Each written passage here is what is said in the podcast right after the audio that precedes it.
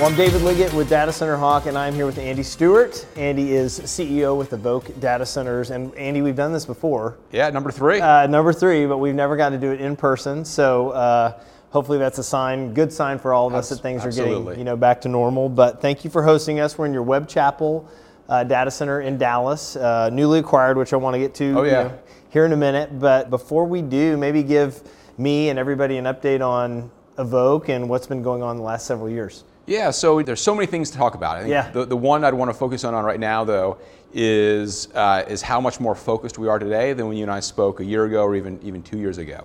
So the business started off with 31 data centers in 11 countries around the globe. And uh, that's, that's really cool in a, in a headline, but it's not so cool uh, from a financial standpoint, from an operations standpoint. You realize kind of how challenging that can be.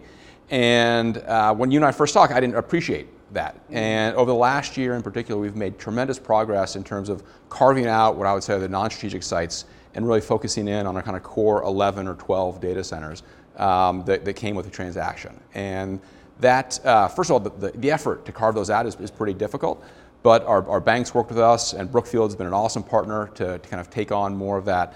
Um, but that focus allows us to sell into a much kind of tighter group of, of sites, allows us to focus our maintenance capital, focus all of our marketing. So um, compared to where we were just a little bit ago, now having that focus on just these core, these core el- 11 acquired plus one um, makes, a, makes a huge difference. Yeah, and so, and, and also in that time, I think you guys have acquired some companies, you know, from a consulting perspective. Um, and there've, there've also been other achievements along the way. Like, what else would you list as some of the things that y'all have done that you look back on and go, I'm really proud of that? Yeah, so so first it started with the Foghorn acquisition. Yep. Um, just being plain vanilla co-location is is really hard, and I was just so tired of us responding to RFPs and only being able to win on price. Yeah. So Foghorn gave us the ability to kind of jump ahead in the conversation, talk to the decision makers, really the IT strategy makers within an organization, and as opposed to just responding to the colo needs, talk to them about their applications in general, and being application and infrastructure agnostic, so you could really be a partner for where things needed to be, whether that was in one of the Evoque data centers or, or in cloud. So, so that was a big first step. Um, have totally rebuilt the management team uh, as well. So it started bringing in uh, Catherine Smith, who was originally our general counsel, and now is that plus chief strategy officer, and she has HR and IT and marketing plus legal. So, Sure. so she was a great addition and real fixer. And then just recently, this year, we uh, brought in Kozum Lok- Lokundwala from AWS. Yep. Kozum had been at Amazon for 17 years, had been a part of AWS for the last decade or so, most recently running global data center delivery and uh, power procurement for them. So uh, bringing Kozum on board has given us such a better mindset into, into the hyperscalers, into acquiring land and power. Uh, and, and while he was brought in originally as CFO, he's actually brought on the title of COO as well. Okay. So he is uh, just taking on more and more responsibility. Uh, and then our sales leaders are doing a great job. So, so you know, rebuilding the team Yeah, has sure. also been important. And then um, lastly is, uh, is, is the, the growth. Um, we, we, um, we went down the path with enterprise customers Uh-huh. and Foghorn. We also built a hyperscale sales team, and we've landed five, now six hyperscale edge deals. So uh, really helps validate the quality of our data centers, the Yeah. quality of the infrastructure, Sure. even if the, the buildings themselves are a little bit older. Yeah, and that's you know watching that hyperscale part of our industry evolve has really been interesting because we we talk about the these huge projects that these companies need and have, and I don't think those are going away anytime soon. And then also some of these I wouldn't even call them smaller requirements because they're not small; they're still you know rather large. Uh, that maybe we put in that you know edge uh, category for them, but uh, you know we're sitting in this new building that you all acquired recently, and I want to just get your thoughts on what the thought behind acquiring something like this was, and what why it was attractive to you. Yeah, so uh, we really want to own as much of our real estate as possible. Of our core uh, 12 data centers, we actually own eight of them outright. Would love to acquire the rest over time if at all possible. And Webb Chapel in particular is, is great because it really gives us the ability to, to have a true data center campus in central Dallas. Um, we're able to convert the non-data center space to active data center space over time, um, able to grow our customer base here and work with the utility to make sure we can bring in plenty of power as well. Yeah, and that's, I think the Dallas acquisition, obviously very strategic. I think it's one of the things that if you want to play in the, certainly the hyperscale uh, sector moving forward, I think the creativity behind finding areas you can build campuses. Yeah. You know, I think one of the uh, mistakes a lot of people make about our industry is, oh, you can build a data center anywhere and there's plenty of land and power to do it. And I think we all know and have experienced the last few years that that's, that's not the case. But one of the really interesting markets that we've talked about is Nashville, and you all just made a pretty strategic uh, acquisition there as well. So talk about that. We did. So the site itself is, is pretty spectacular, but it's mm-hmm. not just that; it's also the market. So yeah. so Nashville is very very business friendly, uh, has great connectivity. The the enterprise um, economy is just is just booming and growing mm-hmm. really fast. Uh, and then this site in particular has power. Uh, yeah, it has sure. a lot of power. Uh, we're right uh, adjacent to a 50 megawatt substation. We actually have the ability to grow that to 100 megawatts over time.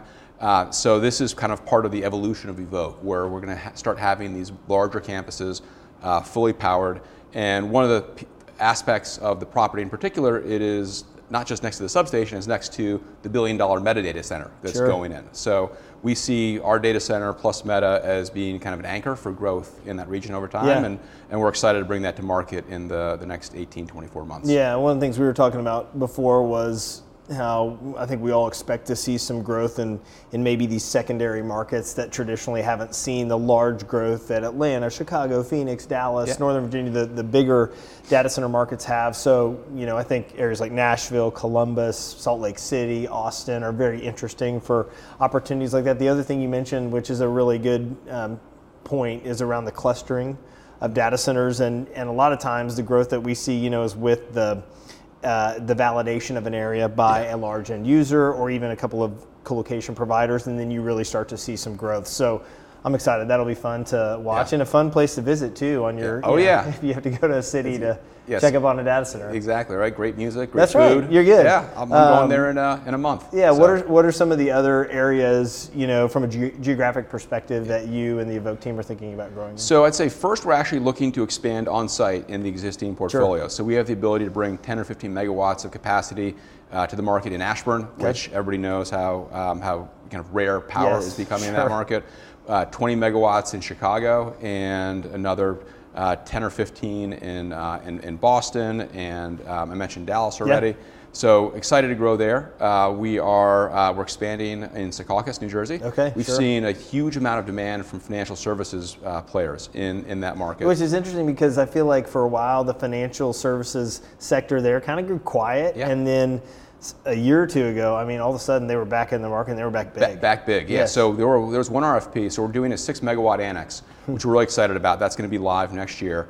Uh, and one of the RFPs that came to market started, it was going to fit in that building perfectly, and then all of a sudden they decided to double it. So sure. um, yeah, just talking about yeah. the size of the deals, yep. uh, it's, it's getting a lot bigger. So so first is to expand uh, in the markets yep. where we already are, um, benefits of kind of the economies of scale from yep. an operating standpoint, uh, time to market, and having a kind of built-in pipeline. But we are actively looking in other markets as well. Uh, we hope to announce an acquisition of some land in the Southwest in the in the first quarter of next year. Oh, that's great. And then actively working with uh, the Brookfield team to expand into Europe. That's great. We'll talk about Brookfield for a second because that's a big part of the Evoque story. I mean, how yeah. has that allowed the company to grow and just like thinking about the future, what does that enable you to do? So, so Brookfield honestly was one of the biggest reasons I took the job, yeah. and uh, you kind of take a leap of faith that your your partner, your investor, is going to kind of be as good as you think they are, yeah. and they've been they've been better. So. One thing you and I are talking about is just a traditional private equity mindset. I've worked with private sure. equity firms the last 20 years, and they're great to work with, but they have a much shorter window. Yes. And they're thinking in three to five year increments usually. Um, it's taking me for a while to kind of step back from that thinking and think in kind of a decades long kind of approach, yep. which is really the way Brookfield does. Sure. So when That's it comes great. to owning the real estate or working with renewable energy or going into a new market, thinking about what that market might look like in 10 years yep. and how we can actually develop this over the long term has been uh, has been really interesting and kind of eye opening for me. Yeah, sure. Um, and then their their knowledge of real estate, their knowledge of power uh, has been instrumental in kind of our, our growth and and frankly, just good people. Yeah, uh, which awesome. makes all the difference. That's what you want. Yeah. yeah. Um, if we go back to when the pandemic started, you know, I think in the people in the industry would agree that we saw a number of like the companies uh, that needed to, employees to work from home, like their infrastructure needs grow, their network needs grow, um, and so we've we've kind of started to come out of that a bit. Uh, people are somewhat back in the office, and so that's gone down. People work from home. That's you know maybe a little bit, but have you seen that change much of the need for infrastructure? Do you see a decrease in you know the needs that are out there today? How has that been for Evoque? No, I'd say we're so we are seeing bigger deals on average than Sure. we did before. I know during the pandemic, just tremendous growth in cloud, and Yeah. not just cloud consumption, but also in cloud data centers. Uh, but I think it's also helped crystallize for for businesses. Um, if they're going into colo, they're going all in, right? Yeah. And they're as opposed to Evoque, like old Evoque might have chased those 10, you know, 50 kW kind of deals. Yep. And now our pipeline is filled up with 100 kW Yeah, deals, multi-megawatt deals. Yeah. So really seeing um, a, a big uptick in, in demand, and it's kind of been reflected also in our, in our bookings. So Sure. um, when we think of not just MRR, but kind of total contract value, Yeah. for the fourth quarter of 2022, we will have roughly four to, to five times the amount of TCV booked as we did 18 months ago. Wow, man, that's a, that's a huge difference.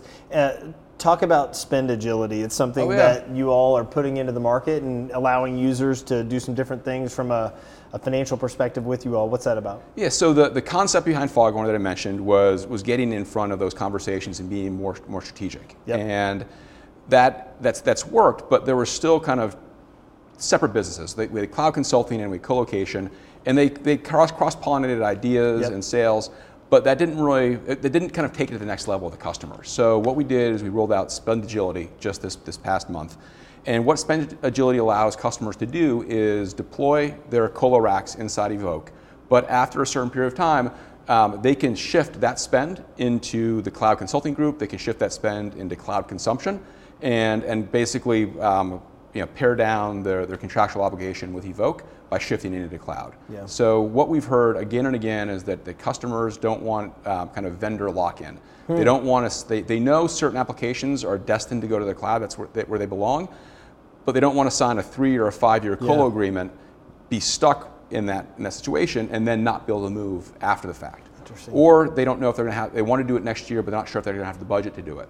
So by moving into the Evoque data center and having this spend agility kind of backing them up, when they're ready to move to the cloud, they can. And if they're ready to keep it in colo, we're you know happy to have them. Yeah, sure. The and and you know I think this is really beneficial for it's beneficial probably for all customers, but certainly those that are in that you know smaller range and you know 50 kW to 500 kW and maybe even even larger. But you know that smaller group of like enterprise users, I think one of the um, the, the mistakes people also make about our space is thinking it's only been the hyperscale group that's been Yeah. growing because it's also been you know it's been banks it's been uh, insurance companies it's been technology companies that are back Yeah. in the market what are some of the other challenges you see those companies having when they think about their infrastructure planning or they think about you know moving in from on-prem to like a co-location facility i mean what are some of the challenges with those smaller users So um, I'd say it's a kind of capacity planning, trying to understand how much power they're going to need and when they need it. Hmm. Yep. So a number of our bigger deals have included ROFRs, and these are with technology companies, gaming companies, financial services,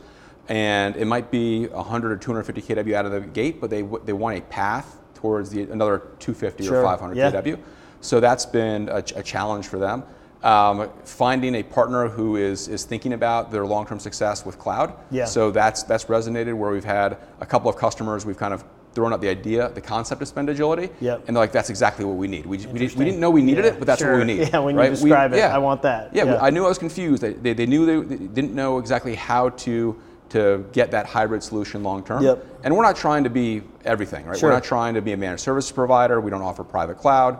Uh, we have partners that do that, but so many uh, so many workloads are kind of they leapfrog private cloud. They're destined to be you know re-architected, redesigned, and go from colo to cloud. So so by bringing them the, the spend agility, giving Yeah. them the, the, the ability to scale power Yep. over time is, is kind of solving solving those challenges. Sure. Um, you know, just kind of wrapping up from a crystal ball perspective and how the, the industry will look in, you know, three to five years and maybe even longer. What, what do you, you know, when you think about your portfolio growing, end user needs, um, and all the challenges that come along with that, I mean, where do you think the industry will be? Well, I mean, the, the, the biggest push right now is around sustainability, renewable power. Um, you and I were talking about just the need for, for power. So um, at my previous company, we had a uh, data center in Nashville, and it was one and a half megawatts, Yeah. and that was a lot, right? In, t- in 2015, one and a half megawatts was a lot. It was, it was, it was the right amount. Um, and now our build in Nashville is going to be six or nine megawatts out of the gate, and the campus is going to be 50 megawatts. Same exact market, but the dynamics have changed.